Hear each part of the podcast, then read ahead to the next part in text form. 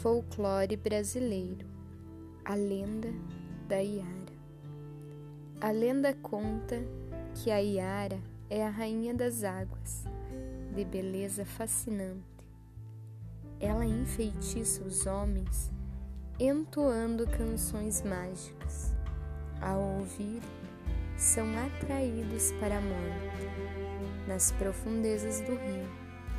Metade mulher e metade peixe. É uma sereia. Conhecemos por Iara.